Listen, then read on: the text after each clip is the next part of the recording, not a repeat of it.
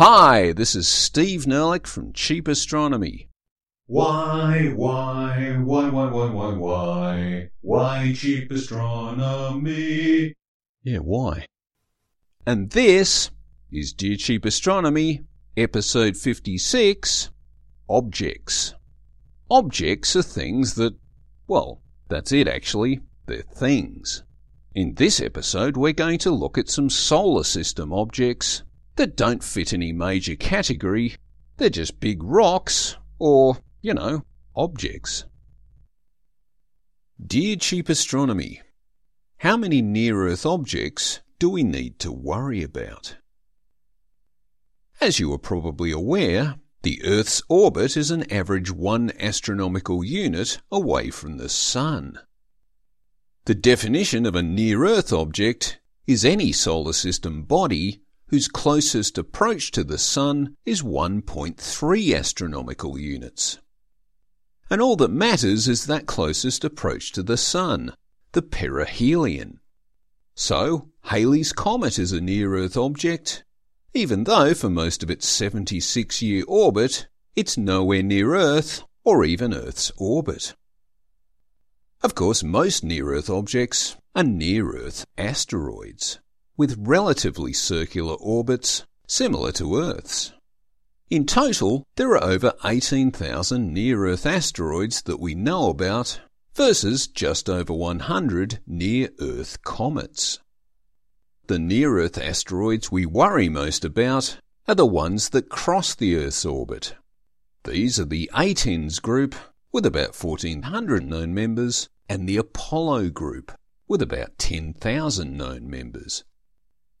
Of course, although these orbits might be kind of close, Earth's orbit is pretty big, about 940 million kilometres in circumference, so the probability of the Earth and an Earth orbit crossing object being in the same place at the same time isn't very high, but of course, it's not a zero probability.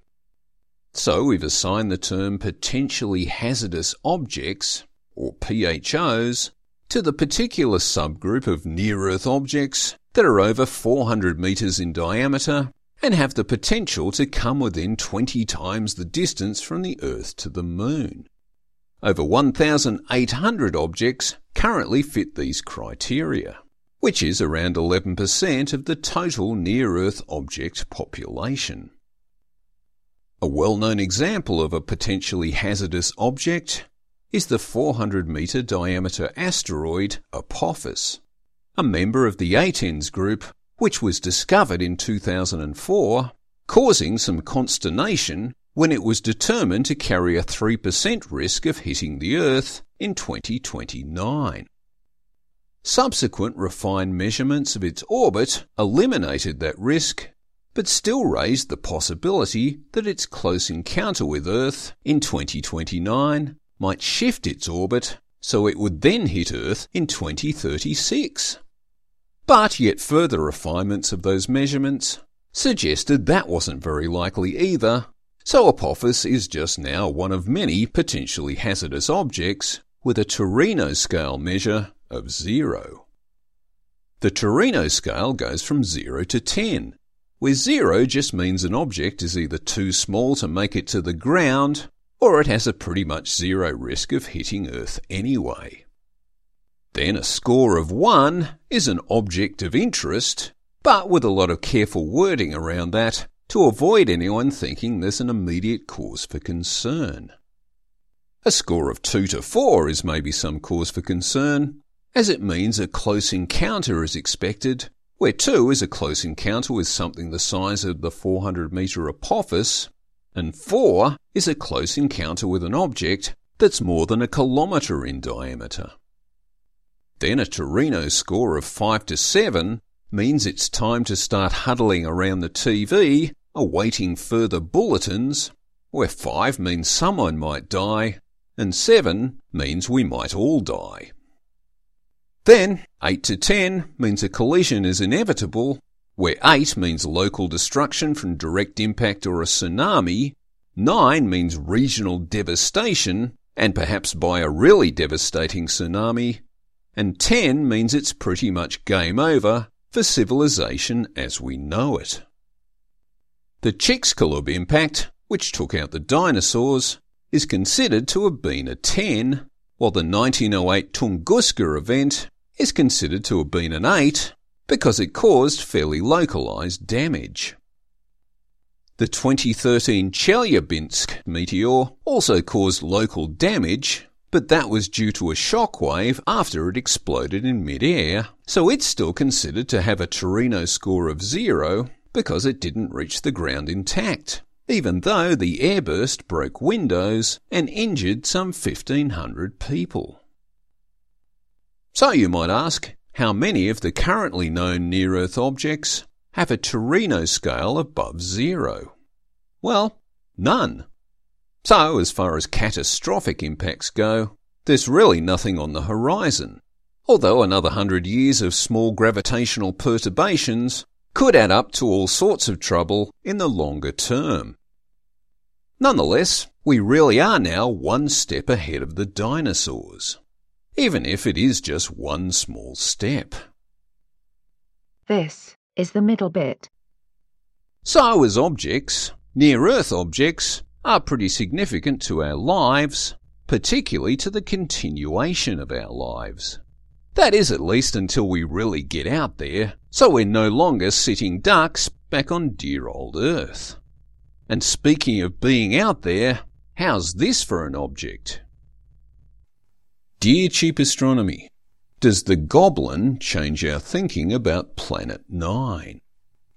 Well, maybe, but it doesn't change our thinking much. On the 1st of October 2018, the discovery of a new solar system body was announced, called 2015 TG387.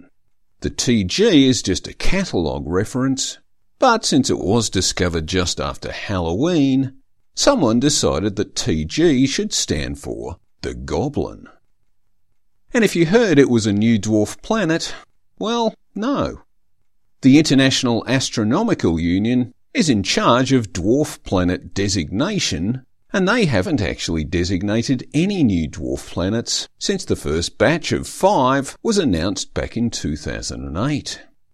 So any largish solar system bodies that we've found since just get called minor planets. Although there's no reason why some of those minor planets couldn't be put in the dwarf planet category. Mind you, here at Cheap Astronomy, we think the dwarf planet category is a pretty arbitrary sort of category. After all, what do Ceres and Eris have in common, apart from being medium-sized round things that are in belts and that were known about before 2008? Anyhow, at just 300 kilometres diameter, the Goblin is right on the cusp of how big an icy outer solar system body should be to be in hydrodynamic equilibrium. That is, an object that's adopted a spherical shape as a result of its own self-gravity. So if the International Astronomical Union is going to designate any new dwarf planets, it will first need to work through a list of much larger objects, like Sedna for example, which has a diameter of about 1,000 kilometres. But again, there's been no new dwarf planets announced for 10 years now. It makes you wonder if the IAU are just hoping everyone will quietly forget about the whole dwarf thing which was arguably just a distraction to ease the pain of Pluto's demotion from planethood. But anyway, there was some genuine newsworthiness to the announcement of the Goblin's discovery. It is the latest member of a small and specific group of minor planets, which are called sednoids, because, like Sedna, their perihelion is outside the Kuiper belt at more than 50 astronomical units from the Sun. So, of course, any sednoid's aphelion, being their most distant orbital point from the Sun, is going to be way, way out there. By definition, sednoids have semi-major axes of more than 150 astronomical units, remembering that the semi-major axis is one half of the long axis of an elliptical orbit which would be equivalent to the radius of a perfectly circular orbit. So all this means that sednoids have huge orbits and hence have huge orbital periods, with Sedna needing over 11,000 years just to do one orbit of the Sun. And then the Goblin has the biggest orbital period of all, with a semi-major axis of 1051 astronomical units, which gives it an orbital period of over 34,000 years. This is the largest orbital period of anything that we currently call a minor planet. There are long period comets that have longer periods, the longest we know about being Comet West, which is thought to have an orbital period of a quarter of a million years, although we've only actually seen it come around once, and it did start breaking up on that pass, so who knows what its future is but we are pretty sure it came from an aphelion of about one light year away, which is about where we consider the hypothetical Oort cloud to be. Of course, another subtext to the Goblin announcement is that it represents another data point to support the Brown Batygin proposal of a Uranus-sized ninth planet that is out there somewhere perturbing the orbits of many small known bodies.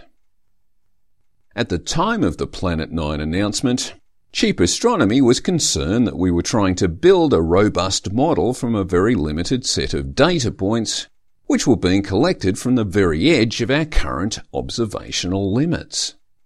So some are seeing the Goblin's discovery as increasing the likelihood of us eventually discovering Planet 9, but from cheap astronomy's perspective, discovering the goblin really just supports our skepticism about the strength of the existing data set, since there may be a whole bunch of other objects out there that we haven't found yet, which could change everything.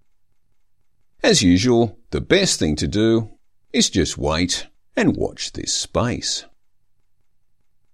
This is the end bit. So, there you go. We're approaching 2020 with still no Planet 9 found and still only five dwarf planets. What we do know is that there's objects out there following such huge orbits we may not know about them for hundreds or thousands of years. Mind you, if there's something out there with five times the mass of Earth, it probably won't take us that long to either confirm or debunk its existence and you can probably guess which outcome we're putting a very modest bet on. But that's it for another episode of Dear Cheap Astronomy.